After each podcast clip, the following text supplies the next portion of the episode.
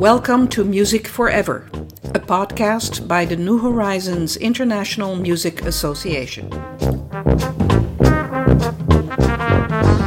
I am Irene Cohen.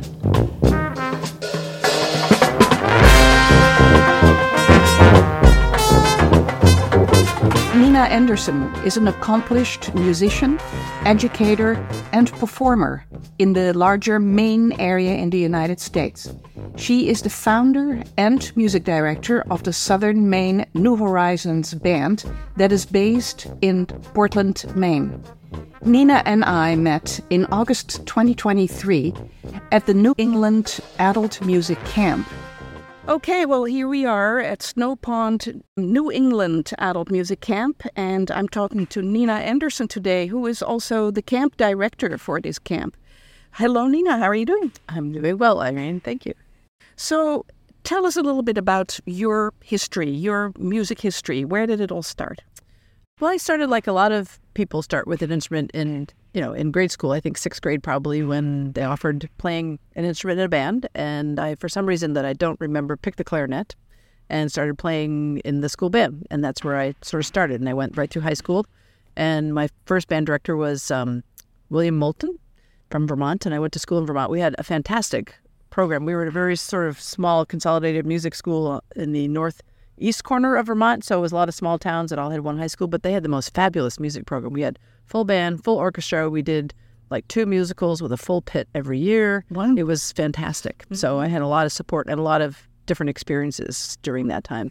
So that's where I got my my start. Right. And, and it turned out that I was good at it. Yes. And so my parents supported getting me private lessons, and I played in Allstate. I played in all New England.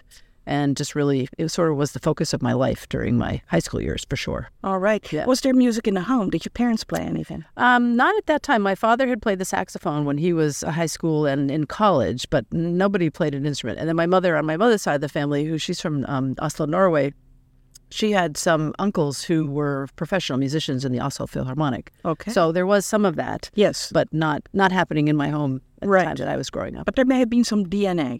I, I'm thinking perhaps, yes. Yes, yes. Yeah. That's wonderful. Well, I mean, the trajectory at that point was that I was going to go to school to study music. And yeah. so I, um, my band director at the time had recommended Mankato State University in Minnesota. And I went to school there and was there for a year. And then it's not an uncommon story that, you know, other opportunities presented themselves. And I left and went out west to Seattle, Washington, and then to Alaska and put the music away for almost twenty years. So yeah. all the way from the east to the west? All the way from the east to the west, and as about far west as you can go, was because I was out on the Alaska Peninsula in Alaska out towards the Aleutian Islands. So I called my mother, and she was like, where where are you going to end up next? I was there for eleven years. I mean, in that remote part of Alaska in particular, music was that type of music that I had developed in high school was not really part of the culture there, and there weren't opportunities. And I, I was got married young and had some children, and I was that was sort of the focus of my life at that yes, point. So yes, it just yes. wasn't a play sport. But I had brought my clarinet. My clarinet has traveled with me throughout all of these changes, so I still had it. Then at some point in time, you decided, I want to get back into music. I decided with my husband at the time and our children to come back to the East Coast. And my father was here in the East Coast. He was in Maine, actually. And so that was sort of what brought me back to Maine specifically. And so we came here in nineteen eighty-seven. And then he had taken up his instrument, his saxophone, again in his mid-fifties. Wow. He had not played it since college. Yes. So he was sort of that model of, you know, I put it away and then here I am. I'm sort of coming out of my professional life, I'm looking for something else to do, and I think I'm going to take up music again. And he became quite serious about it. He took private lessons for years. He played in a number of groups, both concert band and jazz bands, and it was sort of it became sort of the focus of his life. So mm-hmm. he was doing that, and he was connected to the community band community in Maine, so I started exploring that. I, I think within three years of moving to Maine, I joined a community band, started playing my clarinet again, and then I think maybe Five years after that, I decided I wanted to go back to school to finish the degree that I had started yes. after high school. I went to the University of Southern Maine in Gorham. I ended up doing a double major because I couldn't make up my mind about, do I want to do music education? Do I want to do performance? I went back and forth. And finally, I had almost the, the right amount of credits for both. So I just did finish. So I had a degree in clarinet performance and a degree in music education with an instrumental focus. Right. And when I was in school, one of the classes we were required to take was instrumental conducting. the teacher was uh, Doctor Peter Martin, and when I started with that program, he and I he became my mentor, and I found that I just had a natural affinity for the conducting, and I loved it. And he saw that, and he really nurtured that with me and encouraged me. And then the band that my dad was playing in, which was the Italian Heritage Band at that point in time, was um, going through transition around conductors. And so I talked with Peter Martin. I said, should I should I apply? You know, and he said, why not? Yeah. So I did, and I was hired as their associate. Those community musicians, that's that's where my passion was. That's where I felt that was my place, to work with folks who just loved making music, right, and not necessarily at a professional level, but w- at whatever level they could.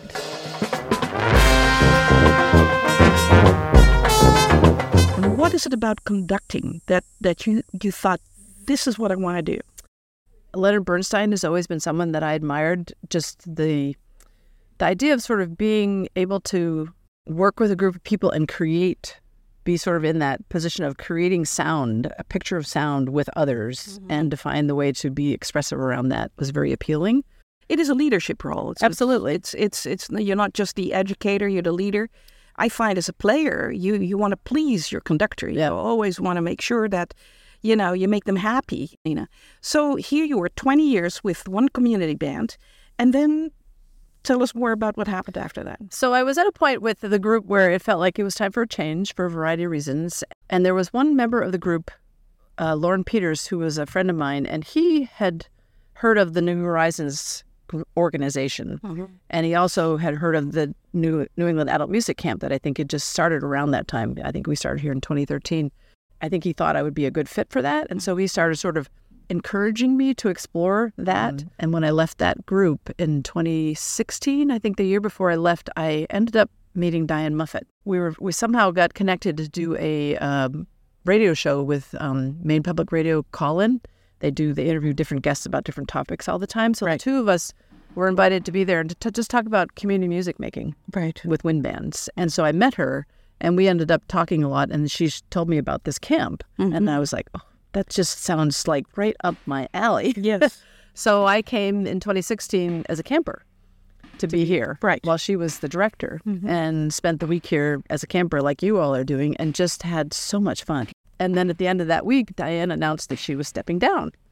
And and so I was already exploring, and I think actually was planning at that point to start my own New Horizons group, yeah, in Maine, in the greater Portland area.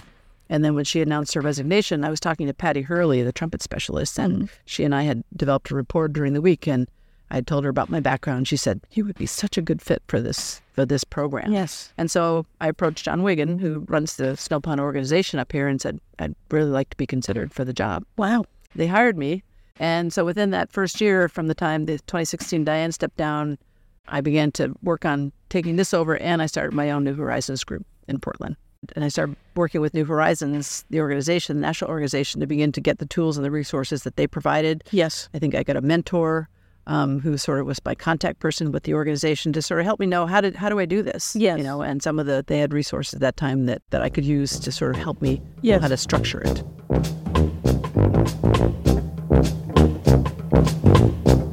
So how did you find players for your band? And so I think it was mostly word of mouth, that first initial, and some people that I knew. Mm-hmm. Um, and so we had a core group of seven, had our first semester in the fall and played a little concert.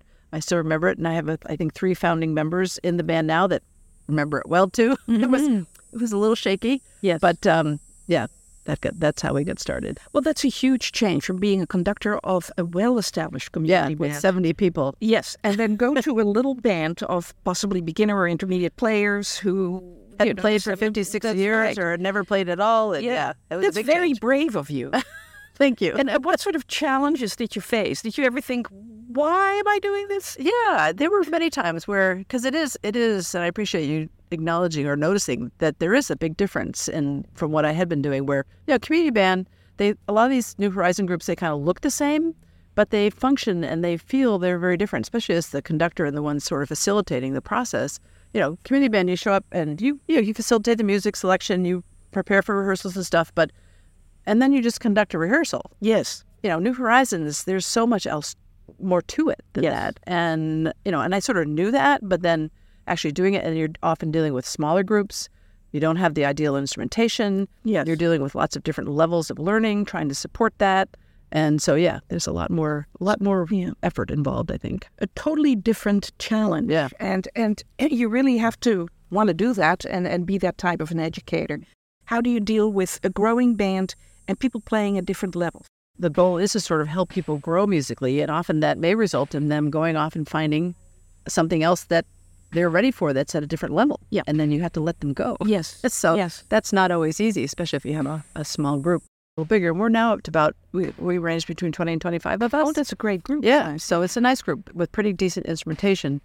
But we found that we were starting to really bump up against, you know, people who were not ready for that sort of level and yeah. people who were ready to go to that level. So we created a beginner band. Excellent. And that, we've been doing that for, I think this would be our second full year doing that. Right. And that's been great because then you can spend more time on the educational piece, slower, people question and answer kind of stuff, and that works well. I mean, I think that's I think why Diane Muffet was such a great fit for this camp and her New Horizons group. She's a middle school band teacher. Yes. That's her background. She's yes. spent decades doing that. Yes. I don't have all that experience. I did public school for a little while, and I have that education, but you really need the pedagogy almost for every single instrument to yes. be able to do that, and that's that's not easy to develop. It is not easy, um, and, and sort of that sense of sort of starting at the base of things. Um, right. Some people just have that, probably because of their background like you're describing.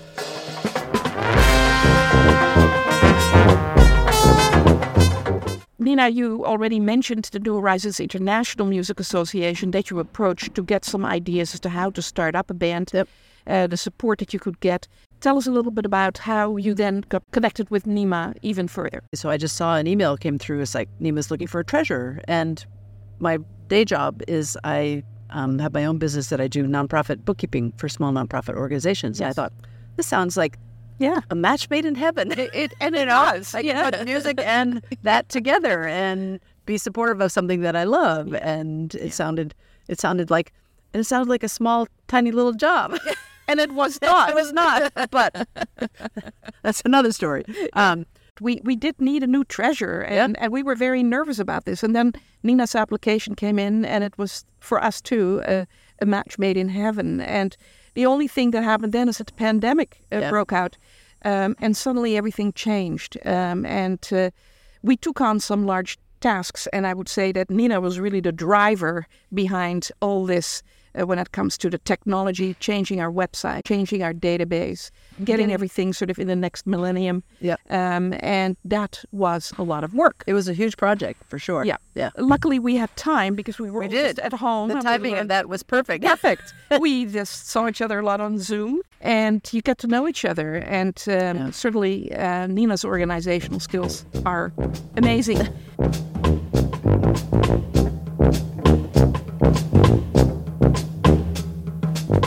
Tell us a little bit what it takes to organize a band camp. What are the great things about it? What are some of the challenges?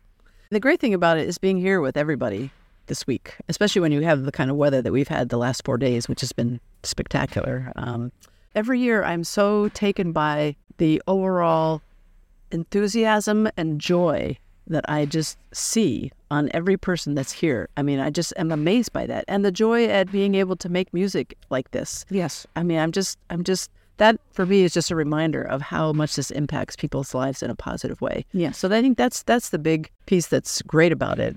Yeah. And I and, and it is a lot of work. There's a lot of details. Yes. To be worked out. Yes. You know, a yeah. lot of details, both before camp and, and at camp. Mm-hmm. Yes, there are. And some of those details you've never dealt with in your no. life. People think that this is what you've done all your life. So uh, you know how to do this. Now, luckily, you are a very organized person, so you are capable of pulling it off. Uh, just somebody today in band said to me, I'd love to organize a band camp in Vermont. What is involved? And so NEMA can support them. We have a, a, a camp guide that shows how you can organize a camp, because it's not for everyone. On the other hand, yeah. if you have those skills, yeah. uh, get in touch with us. Um, and, um, you know, we can always get you in touch with somebody who's done this, so that you can understand what you're up to, yeah. um, because that is really important to know. Yeah. Your um, level of enthusiasm is felt by the people, And then they want to start doing something in turn. They also feel like they would like to give back in some way. Yeah. So it takes people like yourself to, to and Diane yep. uh, and Linda who who have, you know, created this camp. Yeah. The objective with Diane and I have carried on is to really enforce or reinforce that whole New Horizons philosophy, yes. which is non-competitive, supportive, educational, your best is good enough. That's right. You know? Yeah. Yeah. We're, we're not going to argue at this stage of our lives. No, no, we're just going to have fun and right. make music and make music and and, yeah. and try to be relaxed about it. That's as right. much as possible. Yeah. And yeah. if you'd like to join, join. I mean, then nobody will be mad at you no, if you don't play it. If you don't play it, yeah. Right. No, we we're, we're, we understand. We get it.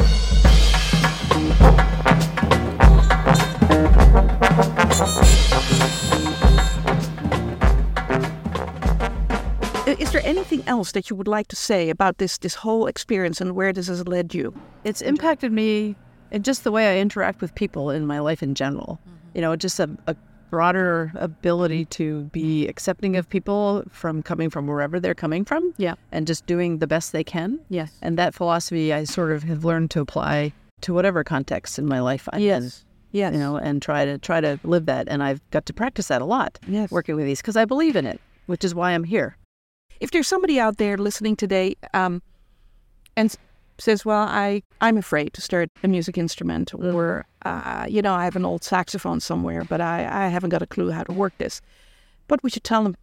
Um, I tell them just to take the leap because I know, I mean, in, in my own New Horizons group, I've encountered probably more people that have said, oh, I want to come and try that have not taken that leap than I have people who have taken a leap. And I thought a lot about what is the obstacle? What are the obstacles that keep them? And sometimes it's just life circumstances just don't allow it right yeah. now. You know, I've got other commitments or other things going on.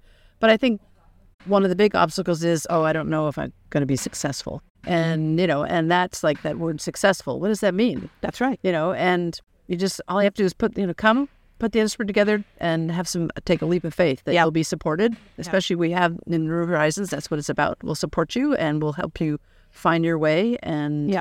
be willing to take that risk.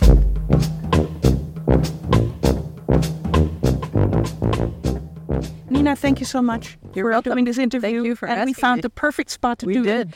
But thank you so much. And thank keep you. doing what you're doing because everybody loves what you're creating. Thank you. Thank you so much thank for everything you do. You're welcome.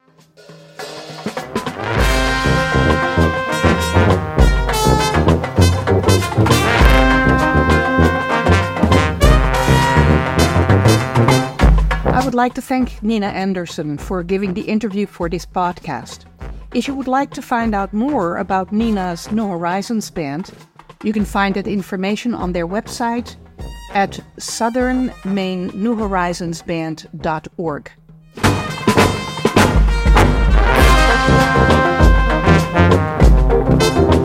Music for this podcast by Mary Riddle. Swag on.